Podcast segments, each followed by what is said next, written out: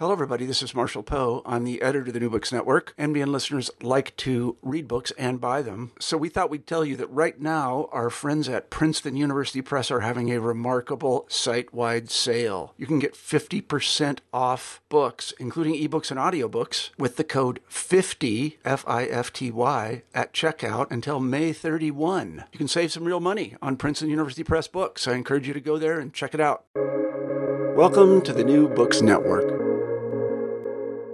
Hi, welcome back to the New Books Network. My name is Adam Bobeck, and I'm a PhD candidate in sociocultural anthropology at the University of Leipzig. I am so very excited to welcome back to the program for the fourth time Graham Harman, and to welcome to the program for the first of hopefully many times Christopher Witmore. Graham Harman is Distinguished Professor of Philosophy at the Southern California Institute of Architecture, also known as SCI-Arc, and Christopher Witmore is Professor of Archaeology and Classics as, at Texas Tech University. Today, we're talking about their new book, Objects Untimely Object Oriented Philosophy and Archaeology, published in 2023 by Polity Press. Professor Harman, Professor Witmore, welcome to the show. Thanks for having me. So, Professor Witmore, what inspired this book and how did you put it together? So, we invited Graham to Texas Tech. Uh, it was back in February of 2014 to deliver uh, what we call the Harrigan Lecture, which is really one of our most prestigious lecture uh, lectures at the university. Uh, the talk, as I remember it, was uh, entitled "Ecology Without Networks." But so in the course of Graham's visit, I, I asked him to sit down for a conversation that I also recorded um, with a kind of open possibility as to what might come of it. And we covered a lot of ground in an hour, Graham. I'm sure you remember we talked about uh, your influences, Heidegger, Whitehead, Latour, how they conceived of time and how that translated into, at that time, OOP, object oriented philosophy. We discussed Lynn Margulis and symbiosis. We discussed the mixing of objects indicative of different times into a kind of single crucible. We also discussed a few specific archaeological examples, um, just to kind of uh, work through them uh, in conversation. And at the end, it actually became clear to both of us, I think, that we were approaching this kind of central thesis of the book, Objects Generate Time, from different directions. And after I hit stop on the recorder, Graham turned to me and said, "We should write a book on this." And I was I was kind of like, "Wow, okay, uh, that's great." So the idea actually emerged through that conversation, uh, which we actually originally included as the first chapter of the book, didn't we, Graham? Yes. Um, and then and then we we scrapped it after an anonymous reviewer suggested, I think fairly convincingly to both of us that we were throwing our readers into the deep end of the issue without really providing the kind of background that an introduction would bring, and and so we changed it. Um, but that's that's kind of how the the book came together. What do you think, Graham? Is there did I miss anything? No, you no, you didn't. I I would just add that I love these events where I get invited by other disciplines. Um, you know, Dante was exiled from Florence. I'm I'm exiled from philosophy and I end up sleeping on the couches of other disciplines. So now I'm I've been sleeping on the couch of architecture for seven years, uh, and then I ended up co-authoring a book on archaeology. And I usually come to these fields with zero or close to zero prior knowledge, and so I I have the enviable role of being a student in all of these interactions, because I'd really love to be a student for my whole life and just keep learning. And this book was another opportunity to do that. Uh, from talking to Chris, I can get a sense of the state of the arts and archaeology, and uh, it went from there. And maybe, Professor Harman, now you could elaborate also on what audience you two had in mind for a book like this. I think two, we hope that two audiences come together and maybe they form a, a new hybrid audience. Uh, Chris is very much involved in a set of controversies in archaeology uh, involving the role of objects in that discipline. And then on my side, of course, object oriented ontology in philosophy and in whatever other disciplines uh, uh, have picked up triple O, as we call it, with architecture being the main one at present, but there have been uh, readers in all kinds of different fields.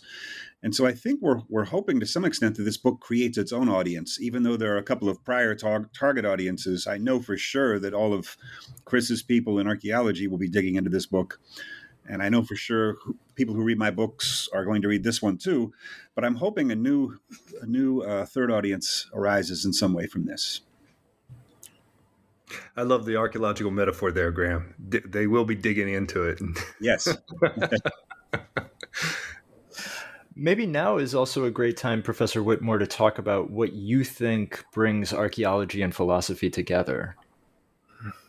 Oh, it's a great question. Um, I think archaeology is, with any science, must struggle to define what it regards as its fundamental entities. And uh, well, with that comes, you know, an obligation to build into its uh, scrutiny of them some consideration of how those entities exist.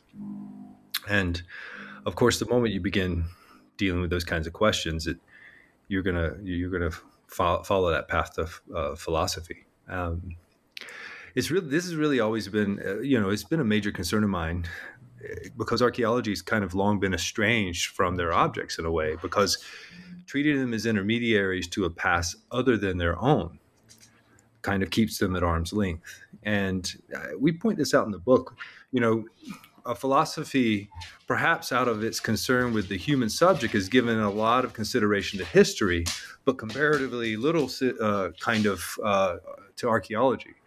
And there are exceptions: R.G. Collingwood, um, Merrilee Salmon, and Alison Wylie. And forgive me, my dog is going to interrupt the program here and there. Uh, he wants to say hello.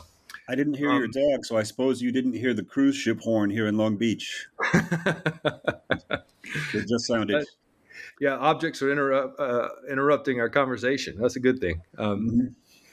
And you know, this this kind of common concern that Triple O and archaeology have with these really humble, banal, idiosyncratic objects kind of provides common ground. And, and there's a lot more than this, uh, of course. But but I think that um, that relationship between archaeology and philosophy, especially between Graham and I. I mean, Graham. I think Graham's interest, as he said, has been piqued because he didn't, you know, know that much about archaeology, he says. And in fact, when I reached out to you, Graham, in 2009 about Prince of Networks, you admitted to knowing very little about archaeology. Mm-hmm. But at the same time, I think that the kind of archaeology that, as you came to learn, I was doing, kind of really interrupted popular expectations about what archaeology is. I mean, if you're working with uranium mines or World War II ruins or oil infrastructures or last week's garbage, I mean, that's kind of strange. Um, and that piques someone's interest and it allows you to kind of be drawn in. Okay, so archaeology is working on this. What makes it different? Um, and so I think that that's one of the kind of basis for our set of relationships. Uh, and, you know, there's a lot more to say about this, but I think that um, one of our uh, reviewers, Jon Cogburn, who Graham knows well, uh, was extremely attentive reviewer. And the way he put it was just beautiful that, you know, in thinking – rethinking archaeology in terms of how objects generate times provides the kind of friction that good philosophy demands and right. and maybe that's that set of relationships is something that that that Graham and I share as well but um, Graham how would you like to Well, how's archaeology well, kind of say that, that you're being modest about one point which is that even though I came with very little background knowledge about archaeology Chris came with quite a bit of background knowledge about philosophy because uh, archaeologists, like architects and like other fields I work with, tend to be very curious, tend to be looking for intellectual stimulation. And so Chris had a strong background, especially in Bruno Latour and Michel Serres, which helped uh, give him access to my world before I had access to his. And I agree that uh, friction is necessary in philosophy. And you've, you've heard versions of this from different philosophers in the past. Deleuze talks about how philosophy springs from an encounter with something else. Um, and for me, it just has to do with the fact that other disciplines have more urgent uh, concerns than we have. Philosophy can move at a very slow speed. Rarely matters how slowly it moves, unless you're writing a memorial address for someone. Um, we, we, have very few uh, time sensitive projects in philosophy. Archaeology has a lot, architecture perhaps even more. And so this requires people to make decisions in those disciplines, whereas we can postpone decisions. Uh, philosophy tends to fill with obsessive compulsives and maybe to some extent with procrastinators. You, can't really procrastinate in, in archaeology. Maybe you can be a, an obsessive compulsive. So um, I think I have this thesis that every field has its own typical psychological issue. With, with architects, it's narcissism. and I don't think they'll mind, even if they're listening to this. With with, with philosophy, it's obsessive compulsive supercrastinate. But uh, it's been the great pleasure of my working life to meet with people from other disciplines, and I want to do more co-authorship for that reason. My first co author book was with Manuel Delanda, who's also a philosopher, but there's differences between us in other ways. He's from Mexico, I'm from the U.S. He's a Deleuzian, I was originally a Heideggerian.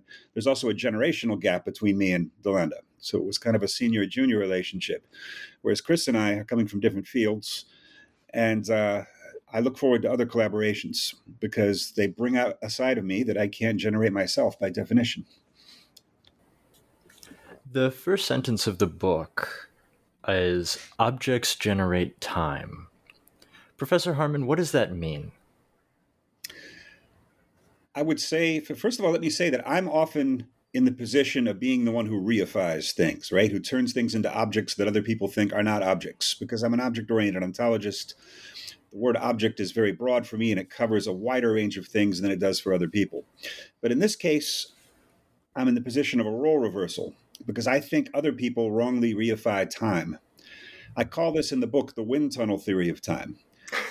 we have this sense that we can feel time passing because we hear cars drive by and the wind blows against our face and people wrongly tend to identify that with something called time.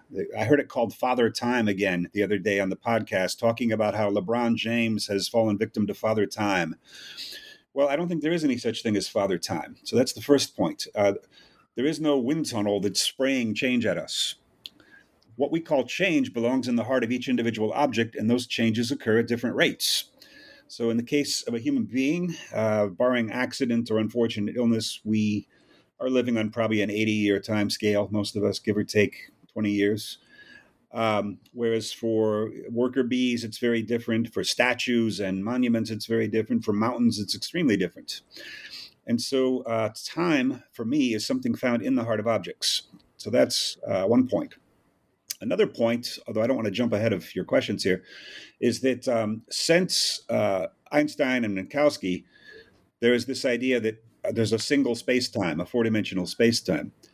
Space and time for me are not part of the a single continuum collapsed into each other. I think there may be mathematical reasons that works for physics. That doesn't mean that there's any philosophically compelling reason to do it. Recently, Lee Smolin has talked about his intuition that one of the problems with physics is that time and space are actually different. In object-oriented ontology, they're completely different, and we'll get into that later. How they ha- they involve different kinds of tension between an object and its qualities. Um, and then I think there was another point I wanted to make about time, but I've lost it in my enthusiasm. but but uh, yes, to answer your question in the simplest way, uh, Chris and I both see time as something produced by objects rather than as an external force that makes things happen to objects. Exactly. I, you know, in the case of archaeology, the field's always sought to situate objects in time, right? And so it starts with this kind of notion that we have this kind of container there to put them into and that means assigning them to a particular slice of a continuum or removing you know removed from the present and this is key. Um, but you know that objects generate time means accounting for how objects and by that i mean old things that are encountered by archaeologists which in the case of greece could be anything from ceramic fragments to monumental stone walls how they make the past possible in the first place um, is something that I'm extremely interested in. Of course, that ge- is generative of their own times, their own idiosyncratic times. And so, by working alongside with and through the object, we actually gain some sense of its, its being, its relations, its past, its times.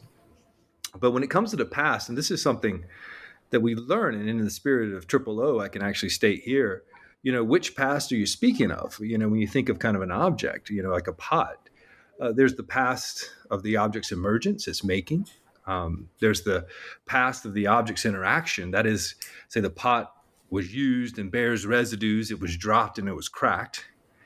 There's the past that marks change. And we often say the memory held by the pot or the pot fragment that was shattered, or by a mud brick oven that incorporates the pot's pieces into it, retrospect, you know, in, in, in its uh, kind of afterlife or it's the past of its total duration that is its age and longevity what graham was just speaking about there when it comes to humans and mountains and various other uh, other objects um, so and that's also interesting because the fact that it persists beyond it, beyond its intended uses is one of the fundamental lessons of archaeology for all of us. That's why archaeology is so important right now. All things, all objects kind of have those different timelines and they live beyond our intended purposes to go on to their own lives.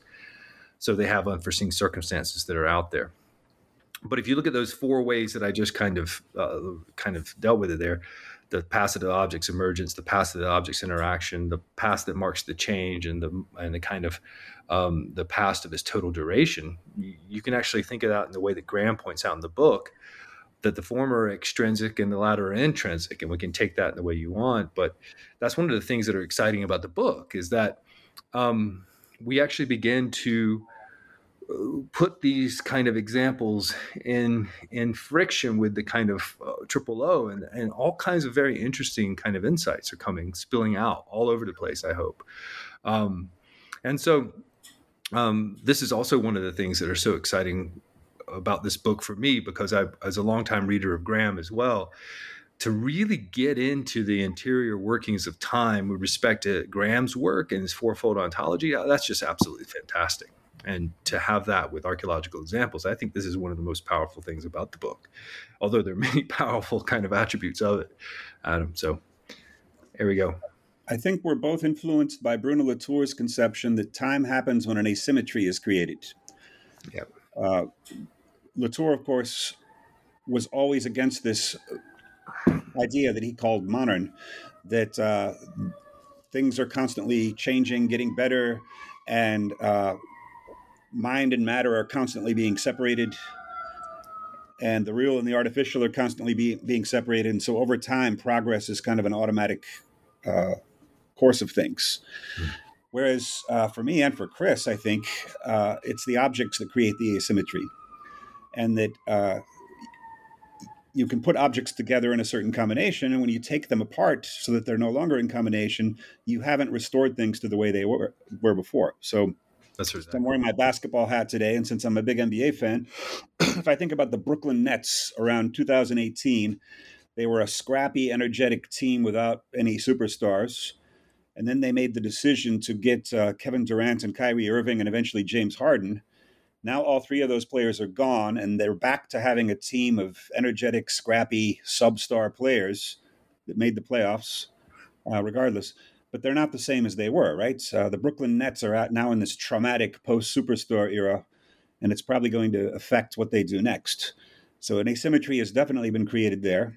Um, they had one of the best potential NBA teams of all time, and it didn't work out for various reasons. So that's just another example of how um, uh, you can't ever really restore things to the way they were.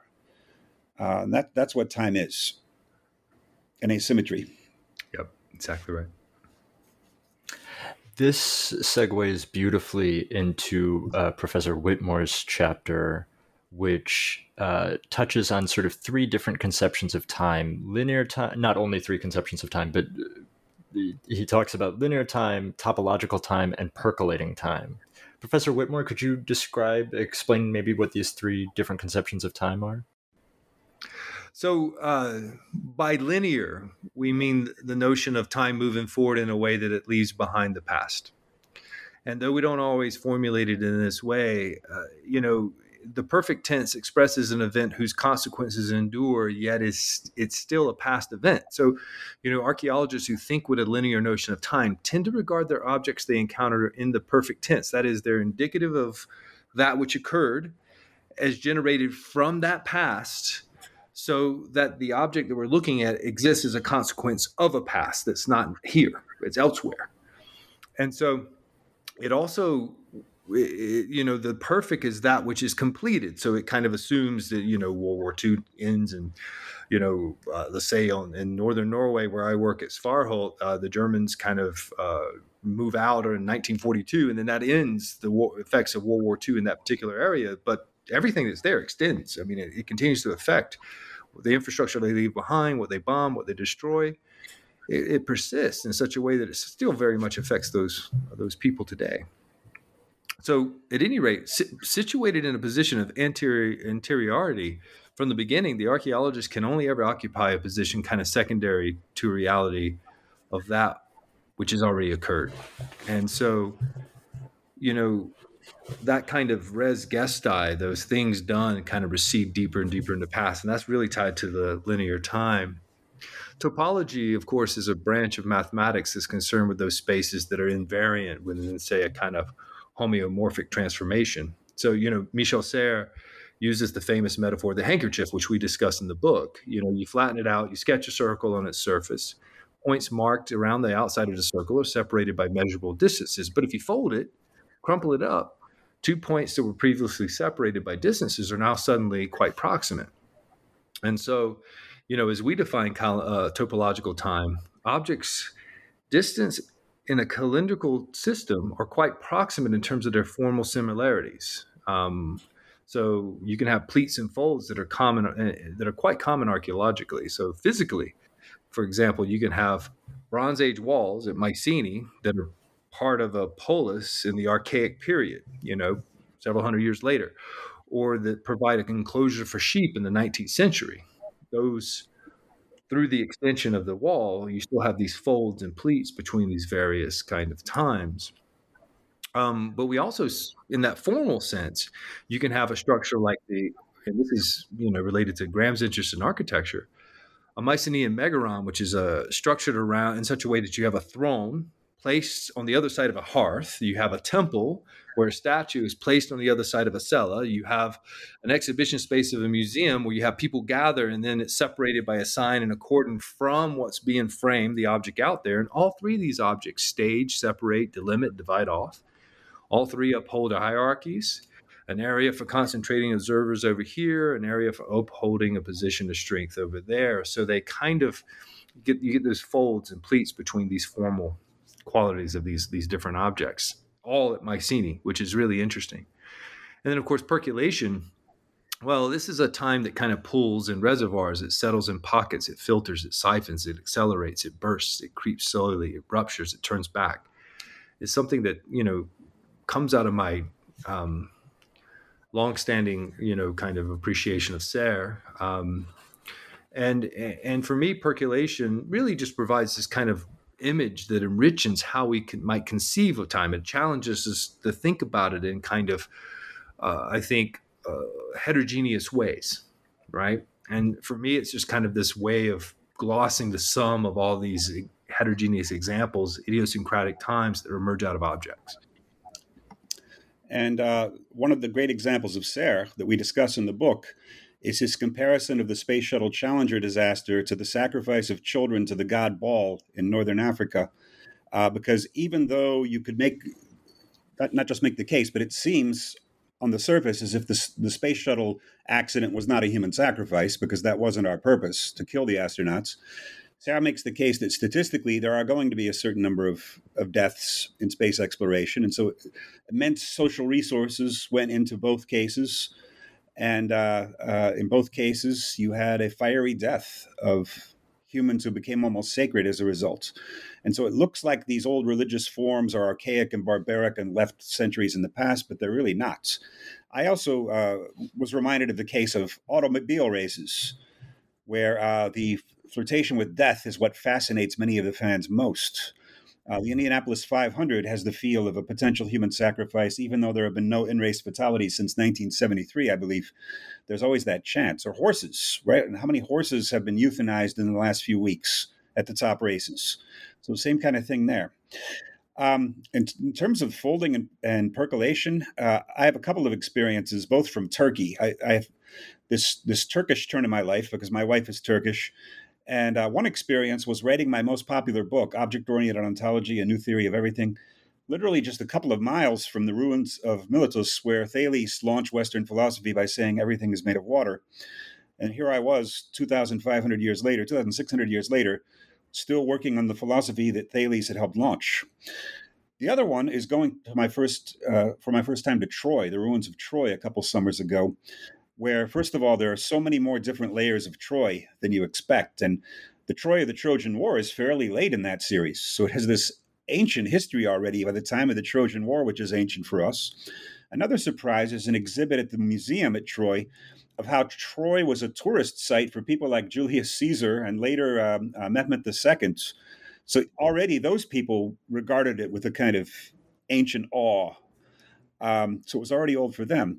And then the other thing is standing inside the ruins of Troy and just looking across the uh, the straits and seeing a giant Turkish flag to mark the Battle of Gallipoli or Çanakkale from World War One, a, a, formative event in Turkish uh, modern Turkish history, and also really derailed the career of Winston Churchill for a while. That was one of the major defeats inflicted on a Western imperial power by a, a country often not seen as part of the West per se though, though Turkey has a European history for the past few centuries. Anyway, so these are some of the other examples of uh, these alternative types of time that Chris was just talking about. Professor Witmore, how does archaeology differ from history? And maybe, uh, you know, I'm a, a, PhD candidate in sociocultural anthropology. So, also, if you want to uh, throw in anthropology in there, I would love that as well. sure, absolutely. Um, well, you know, archaeology doesn't deal with the past that was, it deals with what becomes of it. And so, if you think about social cultural anthropology, we deal with what becomes of us, not necessarily us. You know, we're always dealing with the residues, the afterlives, the things that extend beyond the circumstances of life, which also pertains to history. Um, my colleague Laurent Olivier, who we discuss in the book in a couple of places, regards this in the following way. You know, whereas history is concerned with what happens to people, archaeology deals with what happens to things. I don't see the distinction as so taxonomic. Um, you can have historians that work on non-human objects, just as you have archaeologists who work with indigenous communities or are concerned with particular historical periods.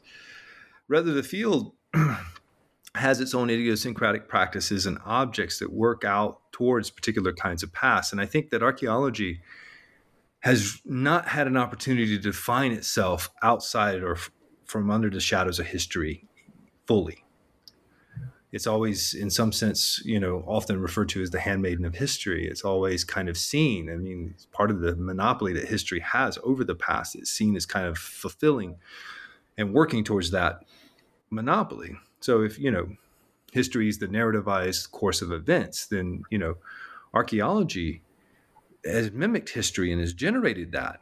But it actually also deals with pasts that have never been narrativized and and and do not necessarily comply with narrative history those expectations. They can't be fit there. You know for 200 years this was seen as a weakness for archaeology for non-textual objects were always judged in light of historical text um, which constituted sources and they were treated as sources kind of analogous to historical text so for example we discuss uh, you know james george frazer in the book um, Frazer once said that without Pausanias, who was this Roman kind of traveler, uh, early ethnographer, uh, traveling around Greece in um, the kind of second century CE, without his text, which was this travelogue of his travels in Greece, um, the Periegesis Hellados, the ruins of Greece, according to Frazer, would for the most part be a labyrinth without a clue, a riddle without an answer. And this assertion makes patent this kind of idea that without narrative frames, ruins, objects, not, you know, kind of non discursive things like that would simply conjure wonder and confusion. You know, they're kind of erratic, unruly, impartial. And and this is the point that that erratic, unruly, and uh, kind of uh, fragmented set of past, those objects have their own is, is, is idiosyncratic past that that ultimately produce something other than history that can be thought about as other than history and they actually realize paths that are other than history and that's what i'm extremely interested in trying to understand um, not at the expense of history because i think we can come around and do good history but I think that you know because history's had this monopoly on the past. Um, because when we think of the past, we actually think in terms of narrativized history. We think of in terms of human events. But there are other pasts, and there were other pasts for you know at the time of Thales. Uh, you know, there's memory, there's epic, there's object memory, there's fantasy, there's myth, there's ruin, there's all these things that resist the kind of narrativized versions that we come to appreciate through the likes of Herodotus and even more through Thucydides in terms of a particular fidelity to events and the way that they were lived without recourse to the gods or superstition or other things. And I think that those other paths were sidelined and actually appropriated through the very success of historical studies uh, as a professionalization. Uh, you know, and you don't have to come to me for that. You can go to Hayden White, who's pointed out that you know when history is made the official custodian of the past, in his book, The Practical Past, it actually appropriated these other forms. And so for White to use the, histor- the term historical as a modifier of this substantive past indicates exclusion and uh, kind of condensing together. So exclusion of any past for, uh, from the historical as other than historical, it doesn't come part of it. And then the past is then seen as only historical. And I, and I think that what makes archaeology different is its concern for, with the idiosyncratic past that belongs to individual objects, temple columns, walls, threshold, pots, roads. We talk about all these things in the book without recourse to the narrative course of human events. Now, this is not to say that the archaeological past replaced history. It can't not do that because it's just different.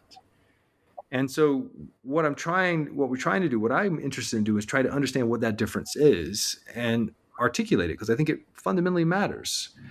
And part of that also to do good history means you have to resist appropriating those objects over to history at the start. because if you do that, you're missing the object. You're just kind of generating history without really engaging the object, and you've lost it. And so, um, I think that this difference that that is so important for me, at least, is trying to last learn how to explain our objects in their own terms before we jump to explaining them in terms of something else. As you're speaking here, Chris, this reminds me of what used to be called physics envy in the sciences, as if poor non physicists, they're all subordinated to us because ultimately all science is about physics. Well, not really. Uh, chemists have rightly fought back against that because chemistry is dealing with emergent entities that can't really be explained at the physical level, at least not at the subatomic level. That's right. And geology the same thing. So these sciences all have their autonomy. They are not mere spin-offs from physics. And i suppose there's something analogous going on here with archaeology and history. Yes i, I think so graham. I also what i appreciate about archaeology and i've written about this and i don't think all archaeologists appreciate this argument i I like the fact that archaeology is often lacking in the kinds of detail that history tries to provide. So, for instance, I read this morning about archaeologists discovering in the jungles of Guatemala 400 and some Mayan cities connected by 110 miles of what they call superhighway. And yes, I'd like to know more about these places. What were the names of these places? What exactly did they do? But the fact that we can't know all those things allows us to speculate on uh, deeper structures of human society. Perhaps we can we can look for the um, less detailed aspects that are there in any situation. If I can repeat a story here, um, I, I, read this article my freshman year in freshman lab at St. John's College. It was about uh, Louis Agassiz, the famous uh, biologist of the 19th century, who, um, on the first day of class, he told his students at Harvard, "There's something about this fish in front of you that I want you to to find out, and let me know what it is." And so the students go through all these measurements that become more and more complex, and they're weighing it and they're dissecting it and finding all these more and more remote facts about the fish. And he, the, the professor keeps saying, No, that's not it. That's not it. Look better, look harder. And in the end, what he was trying to get them to say is that the fish are symmetrical, which is so obvious that no one would think of saying it. And yet, you have to step back and notice that. Just like Kant had to step back and notice that, oh, all of our experience happens in space and time and according to the laws of cause and effect. And it didn't have to be that way, mm-hmm. right? The fish didn't have to be symmetrical. And so I actually admire this about archaeology that they can look at broader shifts across time. I, I link this to what I call Marshall McLuhan's idea of cold media. Marshall McLuhan isn't always taken seriously by everyone in academia. He has a following. I'm part of that following. And one of my favorite ideas is the difference between cold and hot media. The fact that cold media simply don't provide as much information. You have to fill a lot of it in yourself. And that's not always a defect. Um, in some ways, I'm happy that we only have the fragments of the pre Socratics. Obviously, if someone offered me the full books of the pre Socratics, I would take them and read them. But there's a certain advantage to only having intermittent highlights recorded by Aristotle from the pre Socratics. It allows us to focus on more general trends in philosophy. And history forgets this way too, right? So we have thousands of philosophers active right now. How many of them will still be read in 500 years? A handful at yep. most. And in some ways, that's a tragedy because the work of so many will be lost. But in other ways, that's it's a necessity and it's also a virtue because you can focus on the general trends rather than on the mass of total human production. And that's just that's simply how things work with time. You mentioned Kant, and that links beautifully also into this next question, Professor Harman. Uh, what distinguishes time and space in object oriented ontology? All right. If you look up object oriented ontology, or triple O as I call it, anywhere, what, they're, what it's probably going to say, whatever source it is, is that triple O thinks objects withdraw, that objects hide, that you can't get at them directly. And that's true, but you don't need me for that. You can find that in Kant with the thing in itself. You can find that in Heidegger with the way that being is veiled or withdrawn. So that's there. I'm simply inheriting one of the great insights of the last few centuries of philosophy, even if people are uneasy with it. What Triple O is really about is that there are two different principles that intersect. There's not only the difference between the hidden and the manifest, or the real and the sensual, as I call them, there's also the difference between the object and its own qualities. And this isn't as well studied in the history of philosophy. It goes all the way back to Aristotle when he talks about the difference between substance and accidents. That Socrates standing and Socrates sitting are still the same Socrates, or Socrates happy and sad are both Socrates, which means that in a way, objects both have and do not have their qualities, because you can change your qualities quite drastically sometimes. Any object can change its qualities within certain limits without becoming a different thing.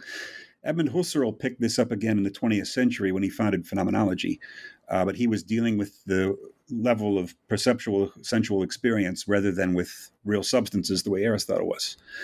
So if you, uh, oh, incidentally, that second axis that I call, as I call it, between the object and its qualities, is in radical opposition to the philosophy of David Hume, who says that there are no objects, there are just bundles of qualities. There's nothing called an object over and above the list of th- all the things we can truly state about it.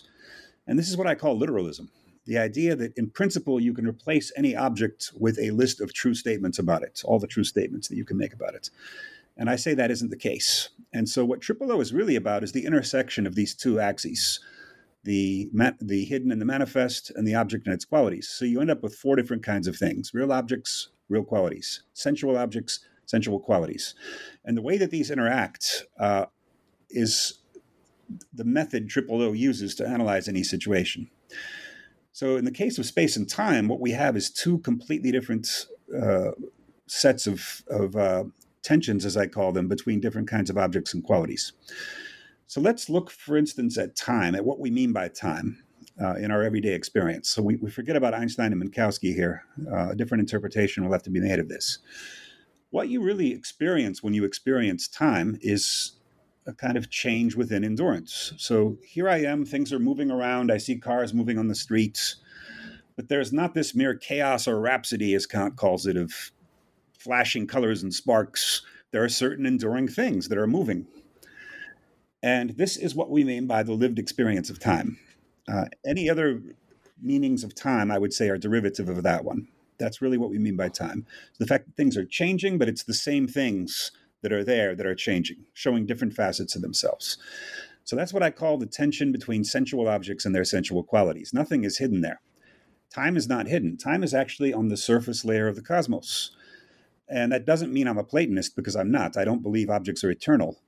I simply think that the surface is the place where causal relations happen things don't touch each other's depths. Things make fleeting encounters on the surface. And so time is actually where causal reality happens, on the surface of reality.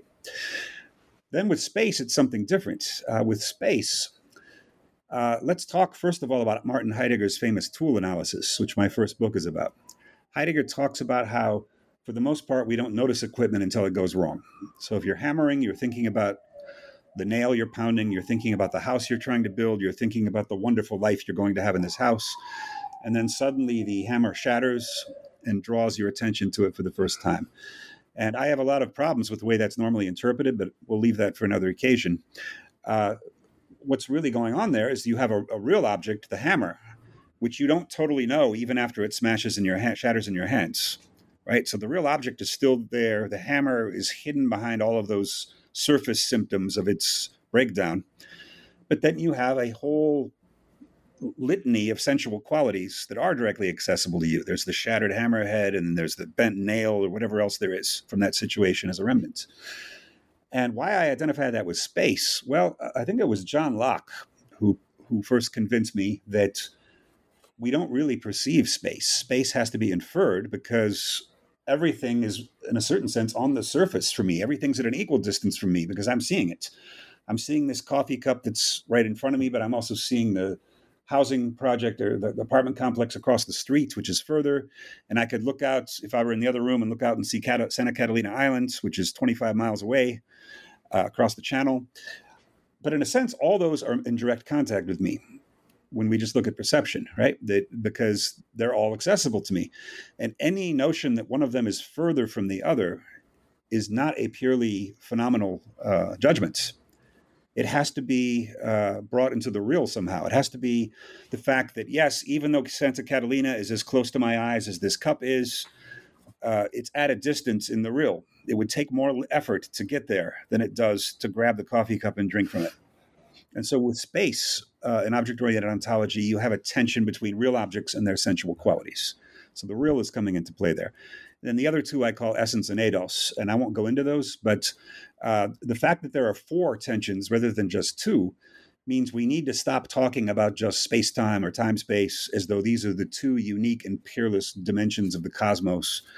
Um, people have had all kinds of theories about how to unify or disunify time and space. I don't recall any other writer ever suggesting that they were not alone and that there were other things that belong on the same footing. The fact that I interpret space and time in terms of an object quality tension means there are two other places there, just like you have empty places in the periodic table at different points in the history of chemistry, and you go looking for them. And essence and eidos are two other ways that an object can be in tension with its own qualities. So we need to ask a fourfold question here and not just ask about time and space. Professor Witmore, do you have anything to add? Oh no, I I I, I think uh, this is this is one of the fruitful conversations to come out of the book and how uh, kind of there are retroactive ways in which the surface kind of changes an object into something else. And that in a way has sparked the kind of thought that goes into the next question. So well, perhaps there's a way that we can, we'll get into the next question. We can come uh, kind of touch upon some of these points that graham's making yeah, we, we can get into the next question right now. Can you talk about uh, this concept you develop of anthropoiesis and uh, how that uh, relates to the triple O concept of time? Yeah, you, well, you know, anthropoiesis as a concept is something that really emerged from our collaboration, and and in some sense, you know, we kind of discuss it in the book. I mean, only fleetingly because when we originally envisioned this book, and I guess we can say this here, Graham. I mean that you know we had this kind of another another chapter at the end that was going to come, and where we were going to really have the symbiosis of OOO and archaeology through anthropoiesis. And as we began to think through this chapter and the implications of it, it, became, it actually grew so large that it was no way that we could imagine doing it justice in this book. So we we took it out and it's something that, that Graham and I are, are, kind of working away at and thinking about and discussing um, now, but uh, in the background, and we'll see what becomes of it. Um, but you know, anthropoiesis, as we define it, is just it's, is an alternative theory of hominization that operates on the basis not of selection and competition, but of cooperation and symbiosis. Uh, as you know, Graham has had this kind of really fruitful interaction with the thought of Lynn Margulis and symbiosis in, in his book Immaterialism, which we should which we should call the archaeology, Graham. yes. um, but uh, basically, if you think about it, um, there is no uh, kind of non-anthropocentric take on human evolution. Uh, the OOO actually operate opens a completely different way of understanding it. So you know, every major change in human evolution, we might contend, actually emer- emerges from a merger between two autonomous enemies, human and non human. So, Acheulean hand axes, architectures, guided flora, automobiles, and those are absorbed into a new compound object. So, you know, for example, through a symbiosis with automobiles, humans emerge actually, to borrow a term that Peter Sloterdijk uses, as centaurs. That's because the psychology of automobiles and our way of thinking about our interaction with the world and speed has radically transformed. We don't think as walking bipeds anymore. We actually think in really different distances, uh, by and large, and and it changes what it is to be human. So, what that means is that you know anthropoi at various times by entering into symbiosis, with non-humans actually emerge as these kind of autonomous entity entities that are also components of this larger compound object. So we get into the kind of OOO terminology. But what this does is it offers a really inclusive biological alternative to theories of evolution, which are usually based upon a notion of externalization now. Externalization, which was championed by Andre Leroi-Gourhan, uh, McLuhan, this is a very McLuhan concept, also Michel Serres, is where tools or media were seen as outward and amplified forms of human organs. So this is kind of what Serres uses this term exodarwinism. Externalization means that the human body forms this kind of stable core of technological extensions. Uh, our fist is improved with a hammer, which replicates replicates the clenched fist and the elongated forearm. Uh, and Marshall McLuhan like, likewise spoke of both clothing and houses as extensions of the skin. With the former, you have this kind of direct extension of an outer surface of the body. The latter, you have this kind of extended inner heat control mechanisms of the organism. But externalization kind of what it does is it broadcasts the human in two ways simultaneously, both as the nexus and the model for technology, for tools. So the first path is ostensibly anthropocentric because it centers upon the process of evolution of the human body, the hub around which change occurs in the realm of kind of externalized prostheses. So our memory is transferred to books, our strength is multiplied in the ox. And the second path is seemingly anthropomorphic, which renders objects as replica of human organs, arms, legs, teeth, hands, nervous systems, or brains. And such externalization is the replaceability of an organ by an enhanced organ. So, what happens is that you know these theories confront this ancient certainty about where the human ends, where the outside begins. It also replicates this modern taxonomic divide because um, you get you get the circum it kind of circumvents the divide between humans and tools because but what happens is that it actually appears to cast the order of being in one direction.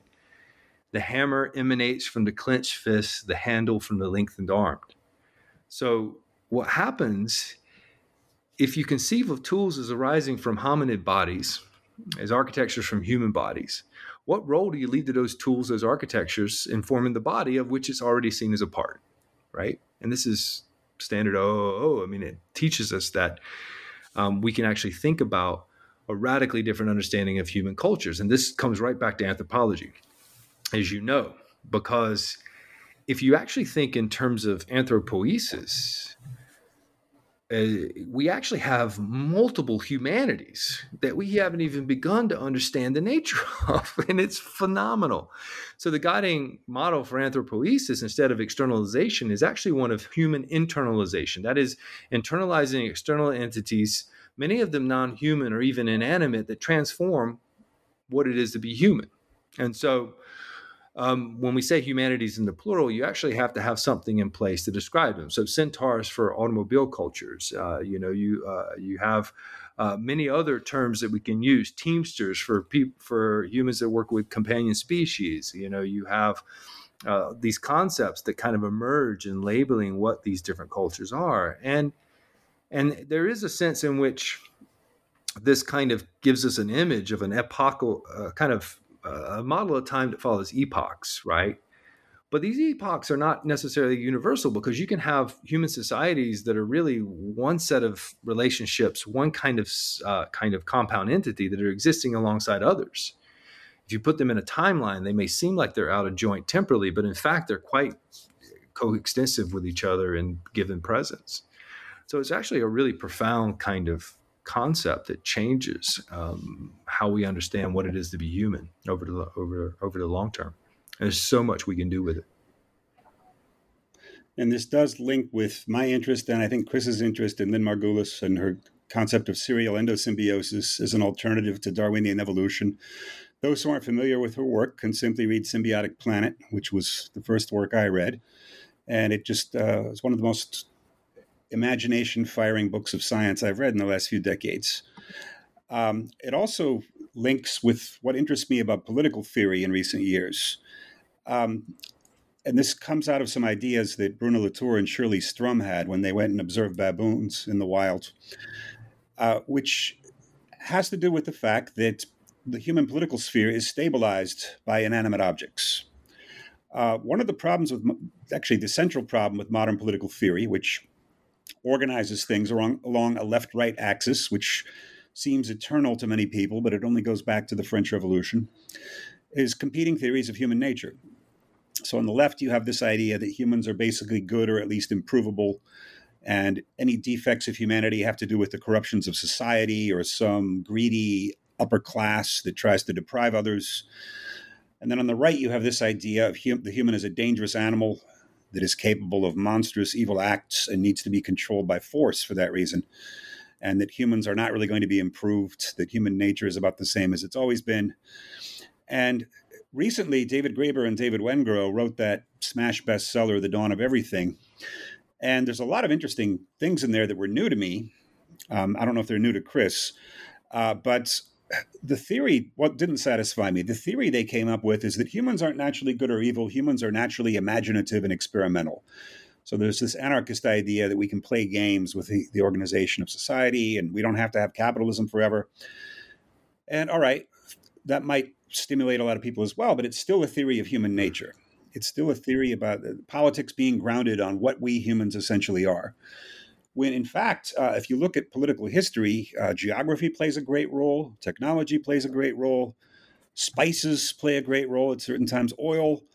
Um, there are all kinds of things that are not directly under human control that uh, change the way politics is done.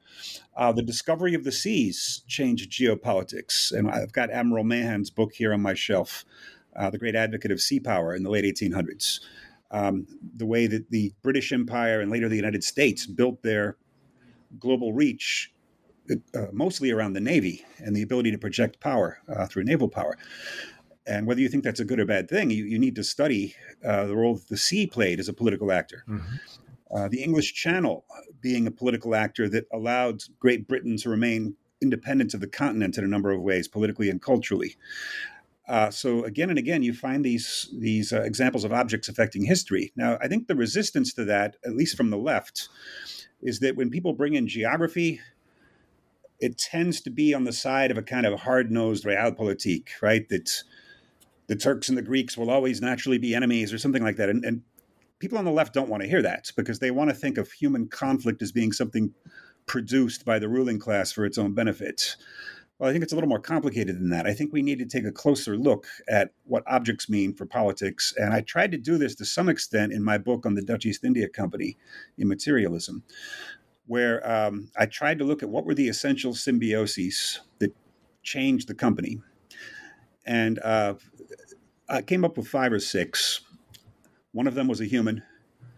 Uh, and a symbiosis for me in historical terms is something that creates an asymmetry for a historical object. So in the case of the Dutch East India Company, it was their fourth or fifth director, Jan Pieterszoon Coen, who was uh, extremely harsh in his ideas.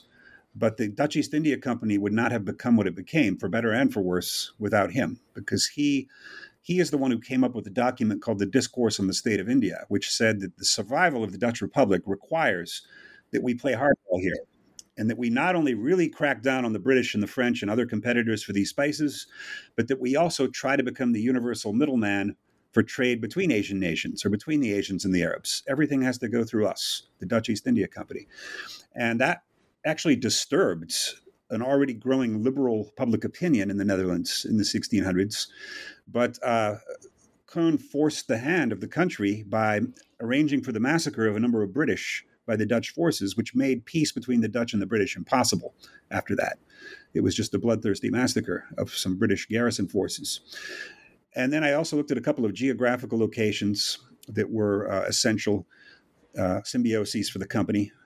And then finally, um, from my research, I was able to learn that there was a very interesting point around 1650, give or take a couple of years, when the Dutch East India Company reconceived its mission. It had previously been a mission of long, long haul uh, round trip ships, right? That would get the pick up the spices, take them back to the Netherlands, and bring back goods that the Asians might want to buy from the Netherlands.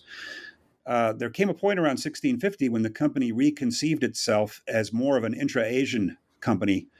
And so they sh- they shifted their fleet entirely from these large ships to more shallow bottomed boats that could land in Asian river ports. And so there were a number of points that really established what the company was. At that point, you could say it reached a, a level of maturity after which it went into a rise and then finally a decline when the environment started to shift, when Europeans no longer wanted spices, but instead wanted chocolate, tea, and coffee, which the, the British were better able to provide. And, uh, and then eventually the company died. So uh, that's another case of a major historical object, the first corporation and one of the first mass imperialist organizations uh, was established, and it was established largely by objects that it didn't produce itself things that were in the environment that it incorporated, formed a symbiosis with, and was able to empower itself while also making a decision and pinning it down to certain things that weren't going to be effective forever. It became path dependent. So uh, I think politics and history also have a lot to benefit from this uh, uh, anthropoietic approach that Chris came up with, and we look forward we look forward to becoming the Deleuze and Guattari of anthropoiesis. yeah, this is going to be a lot of fun, Graham. I'm I'm so excited about this. We've yes, already had so a few exchanges, Adam, on this, and I mean, it's really they're really wonderful. Um, some of the kind of examples that we kind of work through and where we're going with this.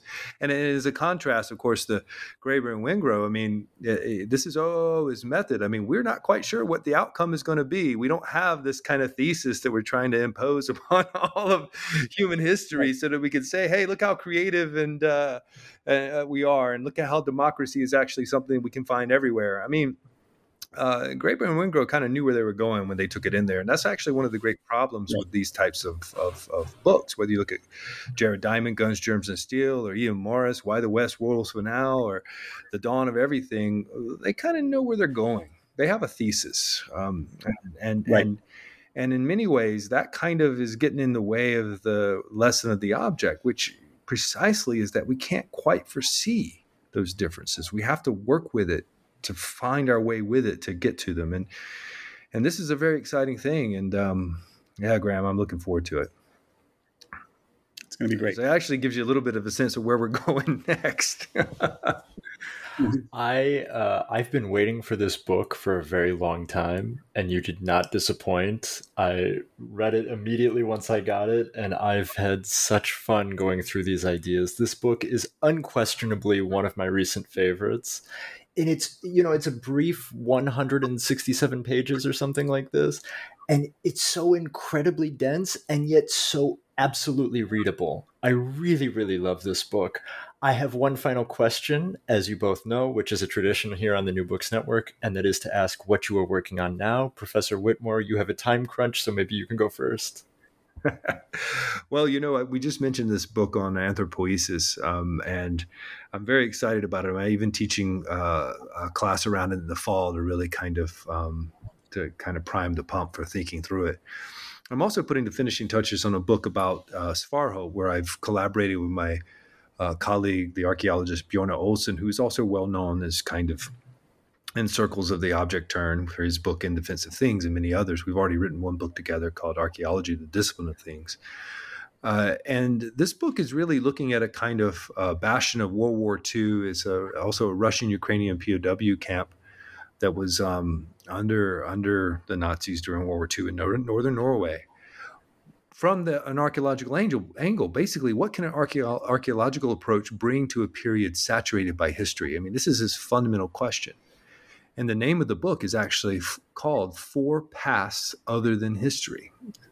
Our, what comes out of it, of course, is this very different take on the nature of objects, their idiosyncratic times and their idiosyncratic past that we find and encounter here at Svartholt. Also, something that's fundamental to archaeology that doesn't always get um, uh, the attention that it deserves, although it's part of the popular conception, is that you know archaeology does have uh, an ability to dig into the surface, uh, and by digging into surfaces, uh, kind of opening windows into what lies beneath our feet, it, it kind of actually generates connections that we would never have understood had you not done that very act. And, and by digging at Svartholt over the last decade, we have found things, uh, we've come to understand relationships, we've gotten objects that suggest very strange uh, kind of um, relationships between guards and POWs, uh, the nature of what they're doing there, their own occupancy, um, that kind of recast some of the taken for granted assumptions of, say, history. Um, and so we're excited about the book, and and that's something that uh, is going to be done here at the end of the summer. So it's it's it's, it's uh, immediate.